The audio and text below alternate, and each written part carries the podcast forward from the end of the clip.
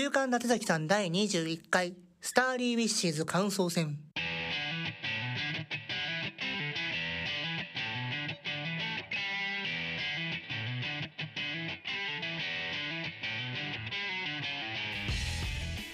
だて伊達崎です。この番組は週に一度好き勝手喋っていきつつも、リスナーの方に習慣的に聞いてもらえるようなラジオ番組を目指していくトークバラエティです。えー、今週は好き勝手の部分ですえっとですね、じゅうにがついつか先週の土曜日かな、えー、に配信されました祈り水瀬フィフスアニバーサリーライブスターリーウィッシューズという、えー、オンラインライブ配信ライブがあったんですけれども、そちらの、えー、感想を好き勝手喋っていきたいなと思います。まあ、どんな感じになるか全く読めないんですけれどもちょっとやっていきたいなと思います。よろしくどうぞ。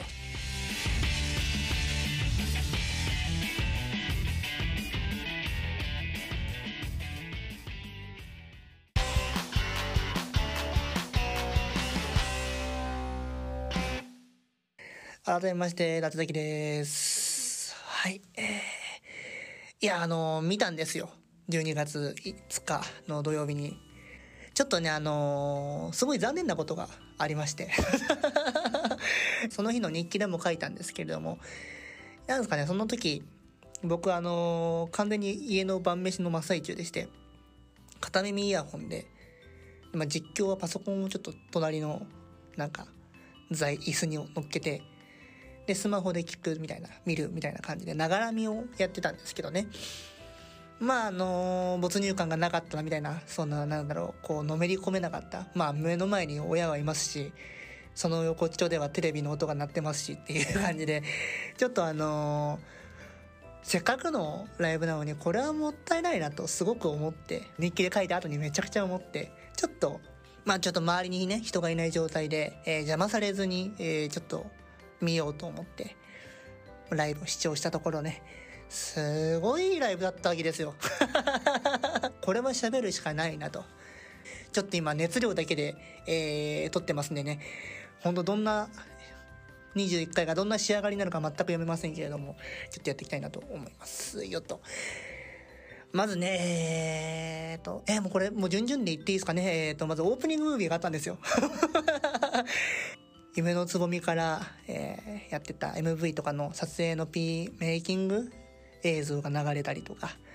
で、過去やったライブとかライブツアーの映像が流れてっていう風に、ちょっと歴史を追うような、えー、感じになっててね、すごいいいなと、あ、これはいい映像だなと思ったんですけども、僕すごい思ったのが、ライブ映像の上下、画面の 上, 上と下部分に銀手ってわかりますかね。銀テープって、あの例えばライブの終わり頃にパーンってなんか飛ぶじゃないですか。でひらひら舞ってくるじゃないですか。あれのあれのことを銀テープっていうらしいんですけども、あれね、彼女のライブでは結構全部のテープにそのメッセージ書いたやつをその印刷してあるんですけれども、それのメッセージがあって、その映像の時に例えばファーストライブだったらファーストライブの銀手で使った銀手で書かれていたメッセージっていう風に編集されてて、あ、これすげえいいなって。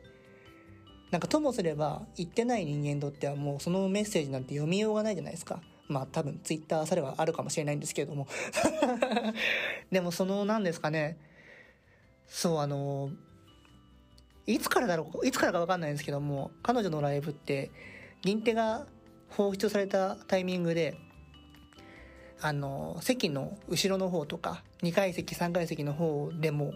銀テープ配ってる人いるんですよ。スタッフさんがそのタイミングで袋にいっぱいに銀テープ持って、なんか欲しがるオタクたちに配ってたりするっていうぐらい、なんかなんですかね、彼女自身の思い入れなのかスタッフの知恵なのか分かりませんけれども、水瀬祈りライブスタッフには銀手に並々ならぬ執着心を感じることがあるなと常々思ってまして、それの新しいアプローチかなと思いましたね。すごいすごい編集、そう見ててすごい、あ、なんか当時を懐かしむのと同時に、あの時撮った銀手に書かれたメッセージこれじゃんってなって、うわーいいなって、まあまだ始まってないんですけどね思いましたね。はい、ちょっとあごめんこれごめんちょっとやばいな。始まる前から喋りすぎちゃまずいな。ちょっとどんどん行きましょうかね。えーと、そこで、まあ、本編始まりまして、夢のつぼみから始まって、レディーステディーゴー、メロディーフラッグとさんきょく連続で、間髪入れないんですよ。嬉しいですね。間髪入れずにやるってことはもうたくさん曲が聴けるっていう嬉しいことなんですよ。まあ、そのさんきょく本当にオープニングとしては非常に優秀で、まあ、ライブ鉄板曲詰め合わせと言いますかね。なんだろう、明るく楽しい盛り上がる的なイメージを持つさんきょくだと思うんですけれども。まあでも一発目夢のつぼみデビュー曲を出してくれるのはね、まあまあまあまあ、フィフスアニバーサリーね、なるほどねと思いながら。いやー、そうですね、えー、思うところはたくさんありますが、たくさんありますけどね、えー、そうだね、かいつまんで言っていくと、えー、なんだろう、レディーセリーゴーの時の、えー、水瀬いのりさん本人よりも楽しそうにタオル回してるキーボード大畑さん。めちゃくちゃ楽しそうに回してるんですよ。で、それいい感じでカメラを抜いてくるんですよ。と、なんか下手したらイントロの、なんだろ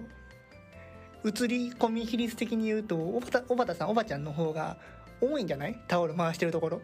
そんなことないかな。あとはそのね、レディーセリーゴー C メロでいいのかな？横乗り、まあタオルを横に振ってくれるんですけども、それと同じ動作、同じ動きを、後ろのバックのバンドメンバーの人たちがね、やってくれて、いやー、ほんとなんかもうにきょくめですけども、すごい楽しそうな現場だなと、まあ、僕は家にいましたけどね。思いましたね。そんな感じでさんきょく切らずに、ビシビシビシとやりましてね、えー、エムシー 挟んで、バンドメンバーの紹介をサクッとやるんですよ。いつもだったら多分、えーっと、衣装チェンジのタイミングとかで、水瀬さんの影慣れに合わせて、各メンバーが、ソロやったりするんですけども、今回普通に名前呼んで会釈みたいな感じでサクッと終わりましたね。あとそうですね、あのー、まあ水瀬さん エムシー の一番最初の時にまるまるまる、まあ、ライブ名にようこそって言ってくれるんですけども、嬉しいですね。やっぱまた言ってくれたまた言ってくれたというか、今回も漏れずに言ってくれたというのがね、すごく嬉しかったですね。あ、ライブ来たってなりますね。はい、えー、そしてですね、ここの エムシー の次が、あの、笑顔が似合う日という僕が大好きな曲があるんですけれども、この曲すごいんですよ。さんねんぶり？あ、嘘つきました。合ってる？ファーストライブぶりじゃないんですか？やったの。もう、だって現地で聴きたかった。ってなったんですけれども、ここすごいのがですね、エムシー のその曲、次の曲はって言って、さんきょくめに歌ったのがメロディーフラッグっていう、あの、本人がやってるラジオのタイトルにもなってるし、曲名にもなってるし、そのラジオのテーマソングになってる、まあオープニングになってる楽曲なんですけれども、それの初代、初代エンディングとして、初代エンディングを覚えてますかっていう風に、ふと聞かれるんですけれども、あのー、絶対に会場にいたら、えー、とか、あーとか、やったーが飛び出てくる瞬間だと思うんですけれどもね。いやー、嬉しいですよね。ちょっとやっぱその曲振りもとても素晴らしくてですね、そっからあの背景のなんだろう、バックにあるスクリーンとかをふんだんに使ってくる演出が入るんですけれども、スクリーンがふたつ、なんかモニターいいのかな、後ろのバックのモニターがふたつあって、上上に上の上段に細長い、横に長い、えー、モニターがあって、スクリーンがあって、下に四角のまあ普通に背景になるような、なんで色、なんて言えばいいのでなるんですけど、その笑顔が似合う日では上の上段の細長い、横に長いモニターを使うんですけれども、そこに実際皆さん上がってって、そこの背景、横長のバック、横長のなんかイラストっていうんですかね、ちょっと日常風景的なイラストをバックに歌ってくれたんですけれども、このなんですかね、まあ映像配信媒体だからであったのか、このライブのために撮っておいたのか分かりませんけれども、すごいいい演出だなと思ったのが、その曲の歌詞の歌いに合わせて、バックのその映像が、そのまあ風景が変わっていくんですよ。最初はその部屋のカーテンのレールから光が差し込むようなっていう、そのまあ歌詞まんまなんですけれども、そこからだんだんだんだんなんか電車の街の風景の絵っていう風に変わっていって、どこだっけかな？ラスサビ前かな？えーと、過ぎていく時間はそう巻き戻せなくてってところで、その映像がね、あのー、遊園地の映像に切り替わったんですけども、背景がそこがなんかほら観覧車ときて違うメリーゴーラウンド観覧車ジェットコースターってきて、えもしかして過ぎていく時間巻き戻せないってそういうっていうちょっと深読みとかね。でもしかしたらあのね一瞬そのなんですか笑顔が似合う日ということでね、まあ、彼女の好きな夢の国しかりそれをイメージしてんのかなとか、あれ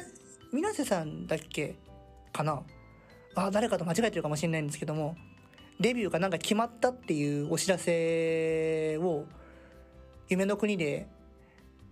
受け取ったって言って、つまりそこのそこの瞬間が笑顔が似合う日ってそういうことなのかなっていう深読みもしたんですけども、あれもしかしたらそのエピソード自体が間違えてるちょっと思い出せないんだけどもそんな感じですね。いやすごく良かったです。本当に現地で聞きたかった。またやってほしいです。んで、えー、そこで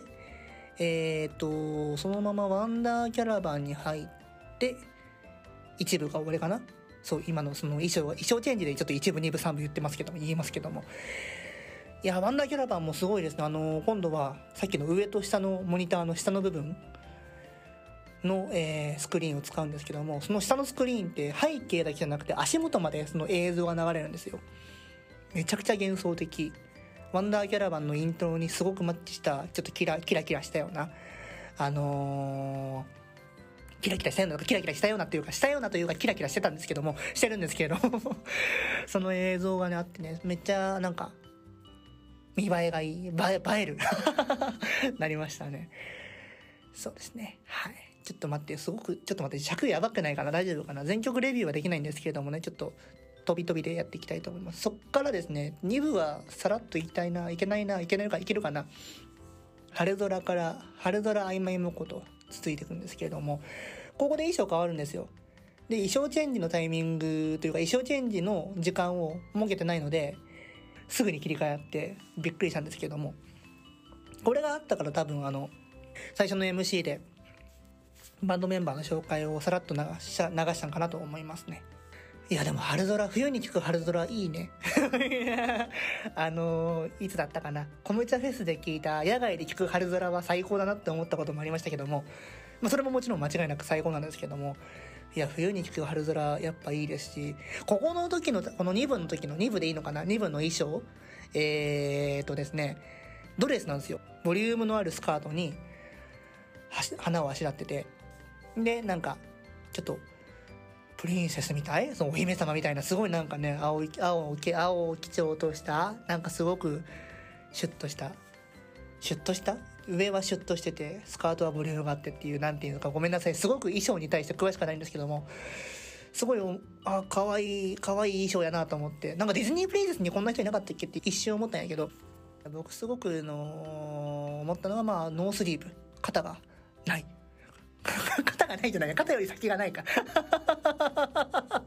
そうなんです。すごく僕はもうあのときめきましたね。その一部の衣装も腕を上げるとお腹が見えるんですよ。おへそは見えないんですけどもお腹がちょっとちらっと見えるんですよ。いやもうキャッチザレインボーだっけ武道館公演の時のかっこいい系の衣装の時もなんかちょっとちらちらお腹周りが見える衣装を着てたのですけれども、もしかしてあの担当のスタイリストというか衣装制作の人にそういうフェチズムの方がいるのかなとうがってみてしまいますね。ありがとうございます。ごちそうさまです。ででですね。あまあでも春空曖昧もこ心詰まりハーモニーリボンと、えー、に部はちょっとね本当にいやでも衣装と合う。でそこでやっぱマッチするんですよ。あのー、照明とか。映像とかが映像ってまあそうですね背景のバックの映像とかがすごく良くてですね、心づまりなんか本当にあの唯一あごめんなさいちょっと待って覚え覚えてないごめんなさい後で見返したいんですけども、えっとですね本当照明だけ照明だけっていうかそのあんなたくさん機材あるのにピンスポと他の照明器具だけでバッチリ決めてましたね。てか後ろからスポットをパッて当ててカメラを映すのあの横から映すの横横っちょ斜め横から映すっていうあの映像美ですよ。うっとりするような映像でしたね。曲もまたいいんだな、心染まりは。ほんと家族の愛。あとそんなところでごめんなさい、だいにぶをさらっと流してしまいましたけれども、なんだっけ、曖昧模倣だ、ちょくちょくやってるんですけども、あの笑顔とかさ、笑うとか、その仕草でさ、マイクの持ってない逆手だから、逆手だから、左手かな、左手を頬の方頬に当てて、こうニコってするとね、目をつぶったりするんですけども、あれめちゃくちゃ可愛いですね。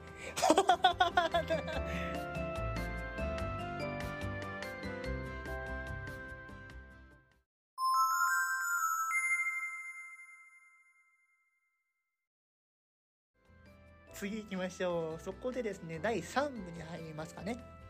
えー、衣装変わって星をあしらったちょっと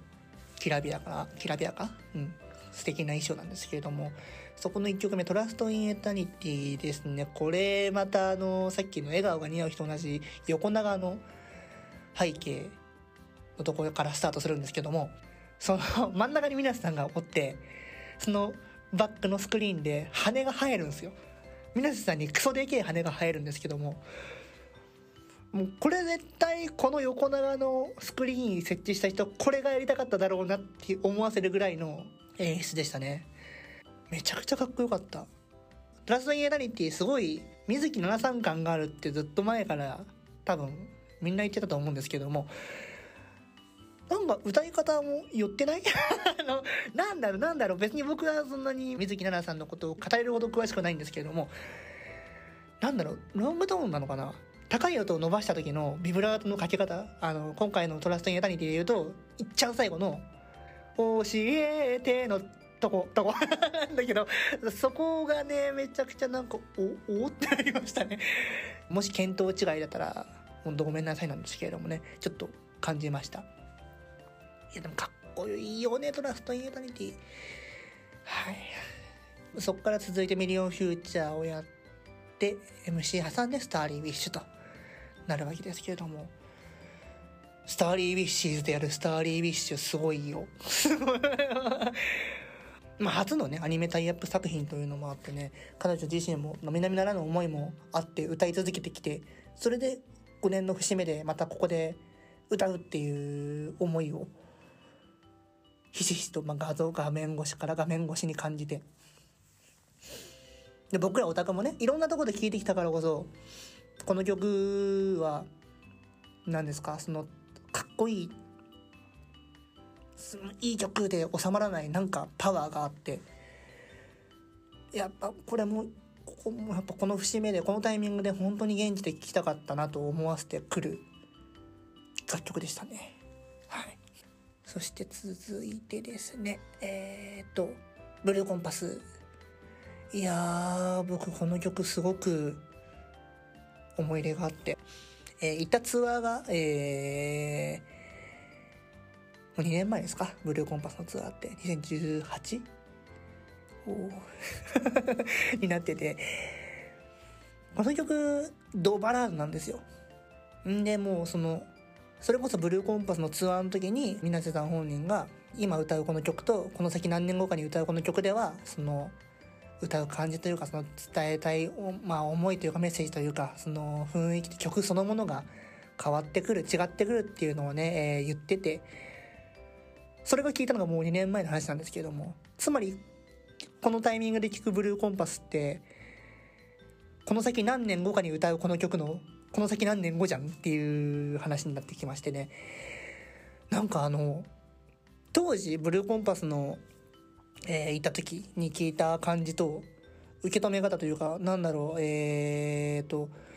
歌が上手くなってるっていう言い方にするとなんか変なんですけども、歌いこなしてる感がすごいあって、今たくさん歌ってる曲はそれこそ歌いこなしてる感があるっていうとすごいしっくりくると思うんですけども、この曲別に去年は歌ってなかったはずなんですよ。で、なんですかね、あの当時はいっぱいなんか本当にもう全身全霊を込めてブルーコンパスという曲を伝えるぞっていうイメージがあったんですけども、今今回聴いたブルーコンパスはすごいなんかその曲の中に今の自分の思いを伝えるというか、表情を水瀬さんの表情も見えるというか、やっぱ年を重ねたから色気なのかわかりませんけれどもね、あのうまい表現方法がわかりませんけども、ちょっとそういう風に感じられましたっていうのと、この曲僕はあの道半ばの曲だと思ってて、まあ、今の時点から見て、まあ、変われるはずないと思ってたって、その過去を見て、でも前を見ると、まあ、先はすごい長い、それでも一人ぼっちじゃない、みんながいるから的なことを伝えてくるイメージだと受け取ってるんですけれども、まだまだ先はあるという思わせてくるけども、その先はまだまだ見えないけども、一人じゃない、みんながいるからって、このタイミングでオンラインでその曲、このメッセージを伝えてくるっていうのは来るものがありましたね。すごく良かったですし、いやもう俺たちは一人じゃないんだなって思いましたねえー、続いていきましょう。スターライトミュージアム、一応本編最後かなになる曲なんですけれども、えー、っとですね、まあ本人がラジオかなんかで言ったのかな、いのりさん引退かなって思わせるぐらい、その集大成の曲なん、まあ確かにその壮大な、あ、エンディ、エンディング、エンディングかってなりそうな感じなんですけれども、まあ、今回のごねんを、えー、一つの区切りとするならば、まあ、一旦のゴールと見た場合、一曲前に言ったブルーコンパスが本当にこれまでとこれからをそのつないつないでくるっていう、その曲選曲順の妙と言いますか、すごくね、あのー、この並び順には痺れましたね。まだまだ続くよをずっと言い続けてるけれども、そこで見せてくる顔が違うっていうのはやっぱすごいなと思いました。本当にこれまでとこれからをね、多分大事にしてくれてるなという印象を受けましたね。と本編はここまでで、えー、もうお腹いっぱいおじさんかもしれませんけれども、もう少しお付き合いくださいアンコールがにきょくありましてね、えー、キャッチザレインボーとイノセントフラワーと、まあ、キャッチザレインボー初作詞というところでね、えー、まあ武道館思い出してしまうな。いちにちめだっけかな、初日だっけかな、忘れ、あのー、ごめんなさい、うろ覚えなんですけれども、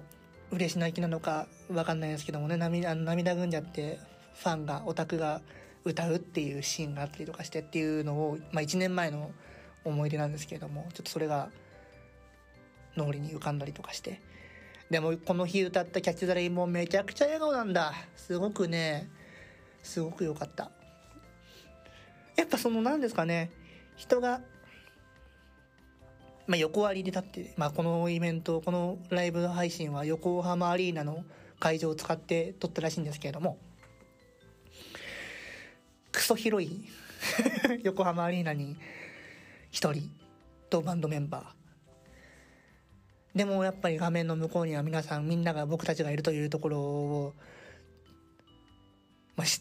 って知ってて、なんかその感覚というか、えー、気持ちとしては分かった上で、しかも生配信じゃないからね、あの収録配信ですから時差は生じますけれども、全力で僕たちに笑顔を届けてくれるという、もうキャッチザレインボーはすごく、まあもう満面の笑みでしたね。僕も笑顔だったでもすごい思ったのは、コーラのレスポンス曲はね、あのー、家でできないじゃん僕らは家じゃ叫べないからね、ちょっとね、やっぱ本当に現地行きたいなと思いましたね。んで、えー、っと最後ですね、えー、イノセントフラワー、いやーもう泣いちゃいましたねもう何ですか、年を取ると涙腺がっていうね、えー、エムシー でもありましたけれどもね、本当にね、もう水瀬さん本人がね、涙ぐんで歌え、なんかグッてこうこうなるなる瞬間だなったとこがね恥ずかしながら画面の前で僕も涙がこれが自分も年を重ねた結果なんやなっていうか、なりました。本当にあのー、最後にふさわしい、いやー白い花咲いたよ違うかそうですね、えーと本当にありがとうの言葉の代わりにというか、歌詞そのものですけれども、ごしゅうねんを記念するライブにそのラストにふさわしい曲だったなと思いました。はい、その後挨拶して終わっはけてたんですけれども、最後の最後に映像が今回のこのフィフスアニバーサリーライブの銀手を映してたんですよ。いや、メッセージ書いてあったあって本当にさっきの話じゃないけど、ここのライブスタッフは銀手に対する執着がすごいなと思いましたね。なんかあったかなでもメッセージもいいですね。もうきらめく世界に出会えたよ。それは僕らの方もそうだなりました。本当に良かったですね。まとめましょうかでも本当にあのオンラインならではの、えーまあ、見どころ、まあ、席関係なく顔がよく見れるとか、演奏してるバンドメンバーがよく見れるとかいうっていうのはもちろん良かったですし、やっぱ曲々メッセージとかその伝わってきたものっていうのを感じると、これは本当に遠くても顔は全然米粒でもあのー、米粒ぐらいのサイズしか見えなくても、現地で生歌として生バンドとして聴きたかったなっていう思いもありつつもね、たびたび言ってましたけど、本当次こそはこの横浜アリーナでみんなに囲まれながら歌いたいっていう、その時をね楽しみにまた僕らもろくねんめを応援していきたいなと思いましたね。いいライブでしたとまあこんな感じで、えー、祈りみなせフィフスアニバーサリーライブスターリーウィッシーズについて長々と喋っていきました。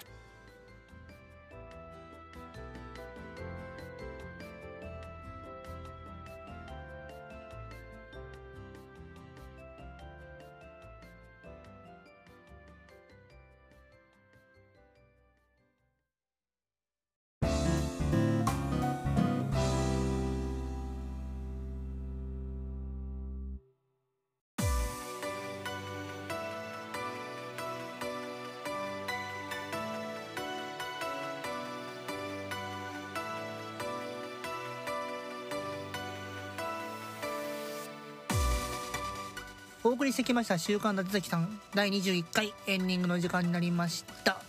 にじゅういちという数字を強引に結びつけると、えっと水瀬いのりさんがデビューした時の僕の年齢がにじゅういち